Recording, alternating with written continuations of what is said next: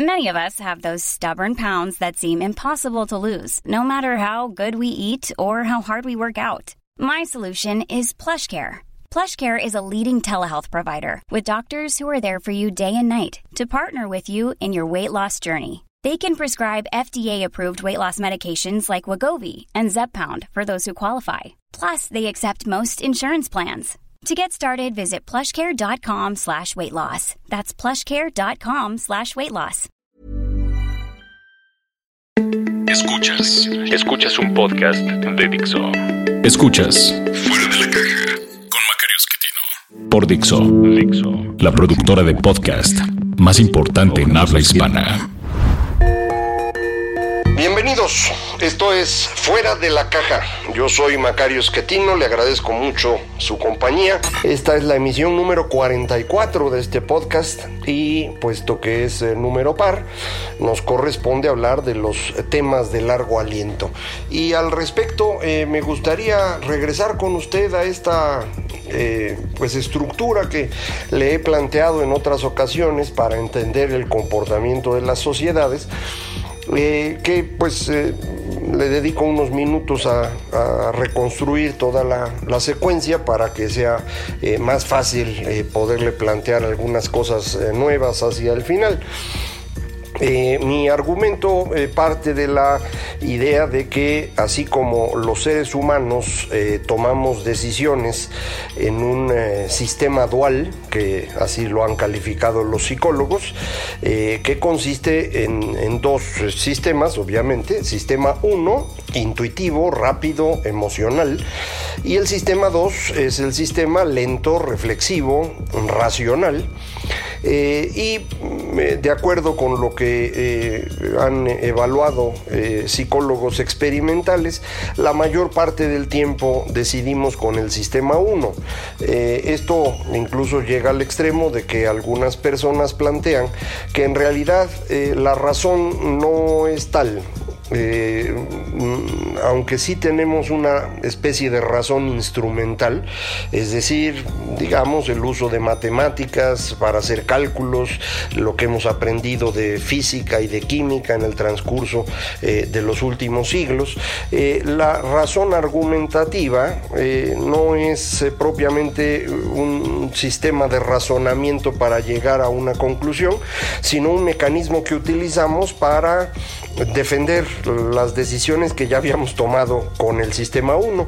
Es decir, eh, decidimos con la panza y luego utilizamos la cabeza para argumentar que nuestra decisión era maravillosa. Eh, al respecto, esta propuesta eh, que estoy retomando de Sperber y Mercier, ellos sostienen que de hecho por eso somos tan flexibles y, y, pacíficos con nuestros propios razonamientos. Siempre los vemos bonitos. Mientras que somos muy críticos con los razonamientos de los demás. Siempre los vemos mal. Eh, esta eh, capacidad de criticar a los otros y de ser muy benévolos con nosotros mismos eh, nos llevaría a decisiones muy malas si no intercambiáramos opiniones. Y de ahí ellos sostienen que es en la discusión discusión en donde se genera una mejor toma de decisiones porque al ser críticos unos con otros vamos descartando todas las malas ideas que pues siendo benévolos con nosotros mismos pues las hubiéramos llevado a cabo simple y sencillamente porque eran nuestras. Eh, son ideas que le digo hemos ido recopilando en distintas eh, fuentes y que nos llevan a esta eh, conclusión de que el funcionamiento de la sociedad podría ser muy similar al de los seres humanos. De esta manera habría estos dos sistemas, el 1 y el 2, también para las sociedades.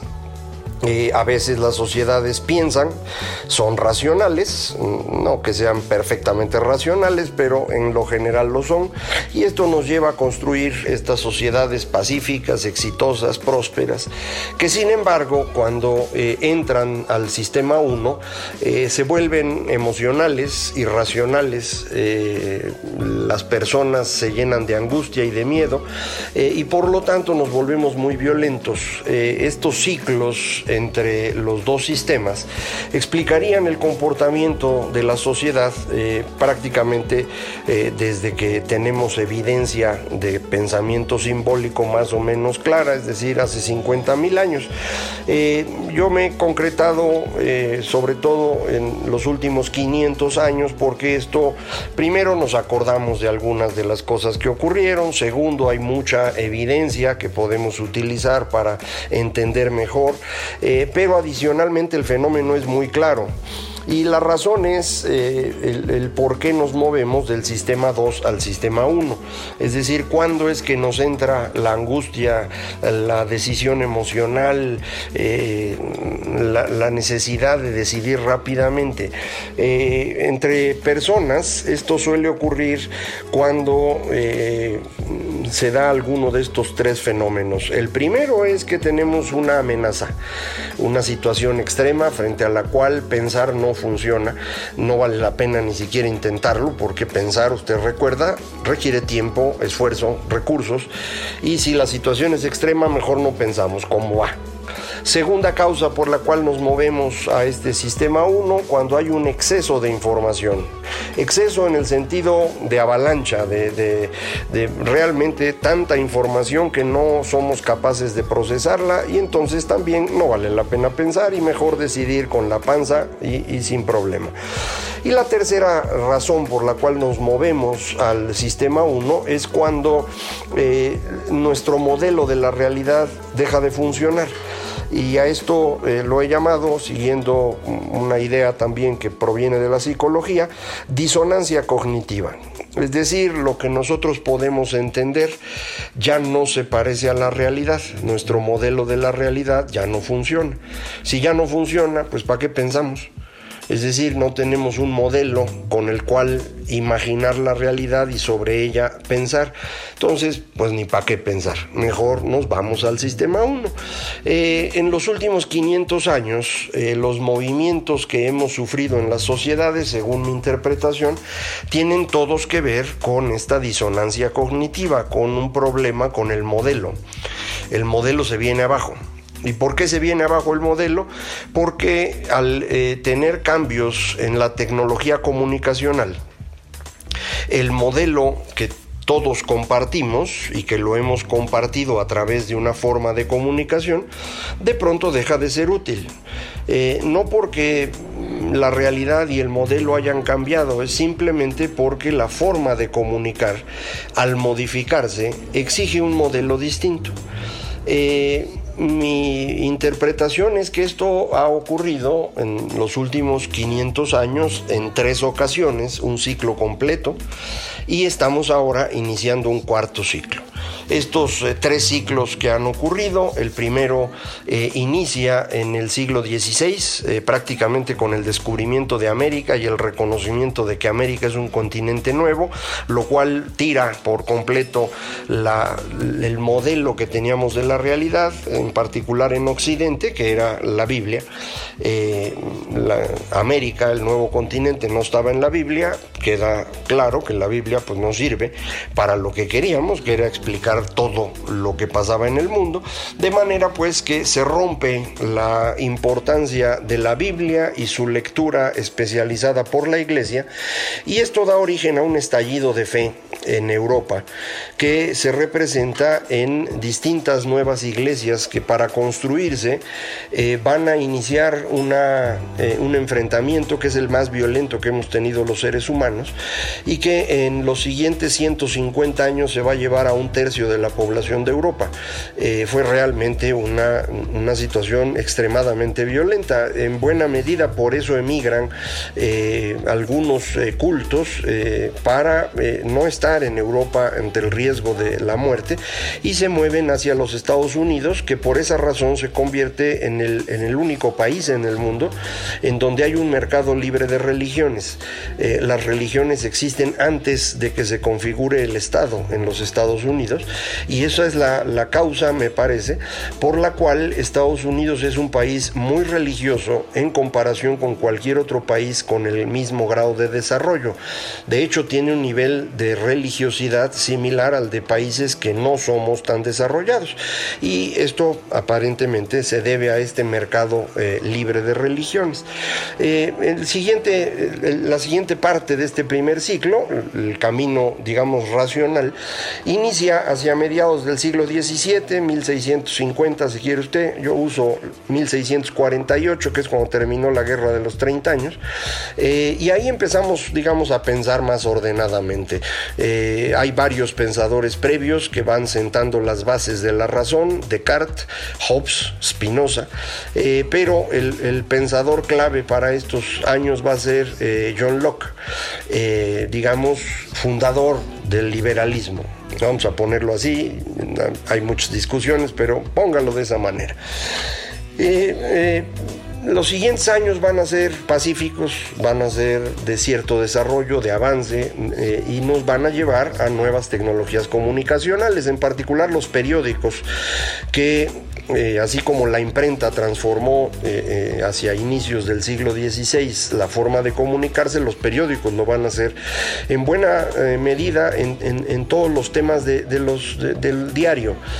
alrededor también de los periódicos aparecen los cafés, una cosa que para nosotros ya es común, pero, pero no existía antes del siglo XVII, y ahí van a estarse moviendo ideas que van a, ir construyendo una nueva forma de pensar estalla eh, alrededor del terremoto de Lisboa de 1755, porque es una señal muy clara para los europeos de la fuerza de la naturaleza. Y recuerde usted eh, la idea básica detrás del deísmo de John Locke es el panteísmo del señor Spinoza. Spinoza eh, plantea la idea de que Dios es la naturaleza y eso es lo que retoman a partir de, este terremoto, estoy hablando de mediados del siglo XVIII, es lo que van a retomar todos los pensadores, en particular el más famoso de ese momento, que es el señor Russo, eh, y alrededor de ello se va a construir esto que se llama el romanticismo y, la época de las revoluciones, y otra vez a matar gente, porque nos emocionamos, y cada vez que nos emocionamos nos ponemos a matar gente. Eh, esto se vuelve a tranquilizar hacia mediados del siglo XIX, 1848 pongo como fecha porque es un momento de, turbulencia eh, que rápidamente desaparece y después de lo cual lo que tenemos es más bien crecimiento económico, esa cosa que llamamos revolución industrial, pero sobre todo una producción científica espectacular. Eh, Darwin explicando la evolución, empezamos a entender bien la electricidad, a medio adivinar el átomo, eh, y, esto otra vez nos permite una época de, de avance económico.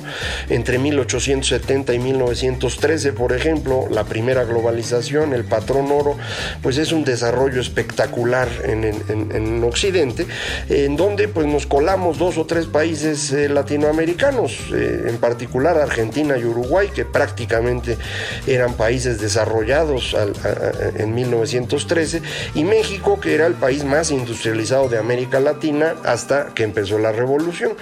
Eh, el siguiente ciclo eh, ocurre precisamente alrededor de la Primera Guerra, la Primera Guerra Mundial, eh, y a partir de ese momento lo que parece ser la idea básica sobre la cual construimos las sociedades es suponer que los individuos no son muy buenos y le pusimos encima un Estado que los controlase.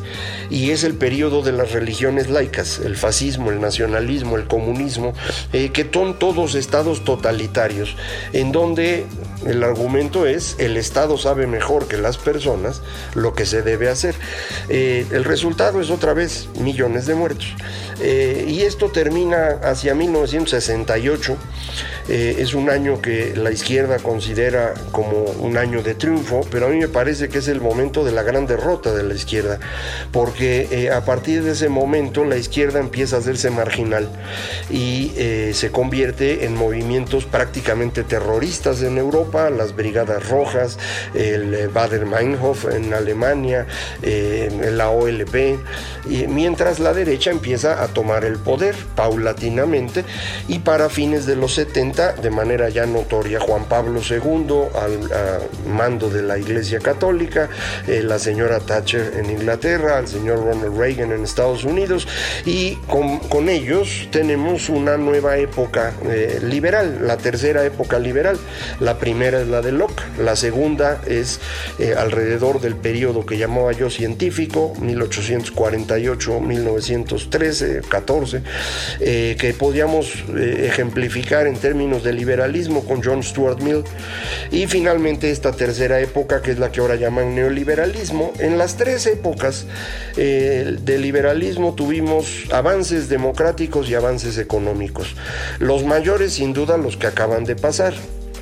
Eh, aquí en México y en otros países el neoliberalismo se desprecia mucho, pero si ve usted las cifras de lo que ha ocurrido en el mundo en términos de crecimiento económico, reducción de pobreza, distribución de ingreso, crecimiento de las democracias, no hay otra, otra época tan exitosa como lo que ocurrió en los últimos 40 o 50 años. Eh, en algunas partes indudablemente hay, hay, crecimiento de la desigualdad. Eh, curiosamente esas partes son solo los países que hablan en inglés y China. Eh, y parece que es el mismo fenómeno, el crecimiento de China, impulsado por inversiones que vienen de países eh, anglosajones, eh, pues generó una gran riqueza para muy pocas personas en los países anglosajones y una nueva riqueza en China que se distribuye como siempre pasa de una manera desigual, que pues indudablemente ha levantado en general al pueblo chino, pero a algunos los levantó mucho más alto. Eh, eh, entonces, eh, así es como veníamos y, se nos descompuso todo otra vez. se nos descompuso alrededor de la creación de las redes sociales, de la gran recesión de 2008, que convence a muchísimas personas de que el mundo está mal y que debe ser distinto. Y en eso estamos ahorita. Este es un nuevo momento pues de angustia. En todos los momentos de angustia, le comentaba, nos ponemos a matar gente. Es una cosa muy extraña, pero así ocurre. Eh, entre 1500 y 1648 las batallas se dieron alrededor de la fe. Distintas creencias religiosas eh, estuvieron detrás de varias de las guerras, en particular de la guerra de los 30 años, que eh, le comento se llevó al 30% de la población, en particular en el norte de Europa. entre 1755 y 1848 las revoluciones, particularmente particularmente la francesa, que fue una matazón terrible, eh, las guerras napoleónicas también eh, produjeron una cantidad importante de, muertes. Y aquí son, eh, es, es, un enfrentamiento, son enfrentamientos que no son alrededor de la fe, sino de esta distinta forma de entender el mundo para dos clases sociales. La vieja aristocracia terrateniente y el nuevo grupo ciudadano, que es el que realmente se enfrenta en todo este periodo. Eh, entre 1913 y 1968, las dos guerras mundiales eh, y las guerras de liberación nacional son en realidad enfrentamientos entre estados. Eh, ahora sí, estados-nación en muchos casos, en, los primeros momentos son imperios, pero eventualmente ya van a ser enfrentamientos entre naciones, pero en cualquier caso son estados. si ese es el, caso y en cada momento de entrar al sistema 1 de angustia, de nerviosismo, de irracionalidad, nos da por eh, golpearnos y, matarnos, eh, ¿cuál sería en este momento el enfrentamiento que tendríamos? Si mi razonamiento es correcto y estamos construyendo en este momento el mundo no alrededor de individuos, como lo hicimos entre 1968 y 2008, sino alrededor de grupos, entonces yo supondría que los enfrentamientos que vamos a tener en los próximos años serán enfrentamientos de grupos. Eh, ¿Qué son estos grupos? Eh, son grupos identitarios, es decir, usted está definido no por su persona, no por su individualidad, sino por eh, su color de piel, su género, su preferencia sexual, su religión, características que vienen prácticamente de nacimiento o de la primera infancia que usted nunca eligió. Eh, así son.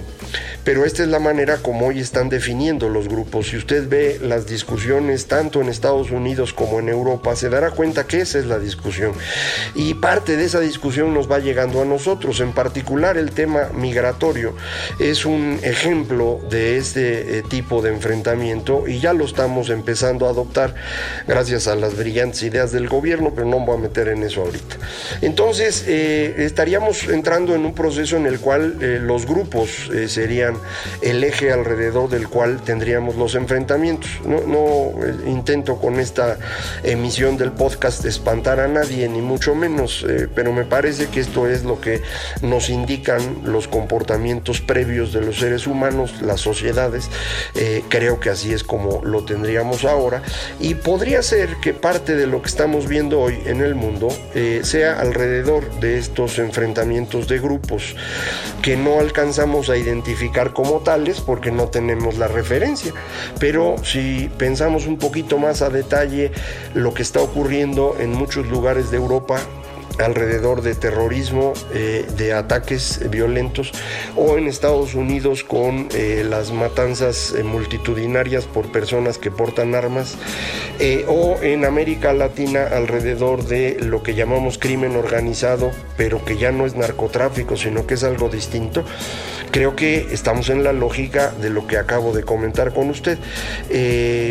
Vamos a platicar más de esto porque hoy ya se acabó el tiempo, lo voy a dejar así ahora sí en tensión. Yo le agradezco otra vez como siempre que esté eh, aquí con nosotros, muchísimas gracias.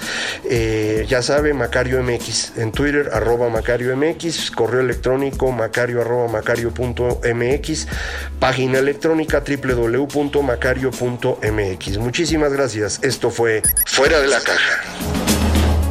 Dixo presentó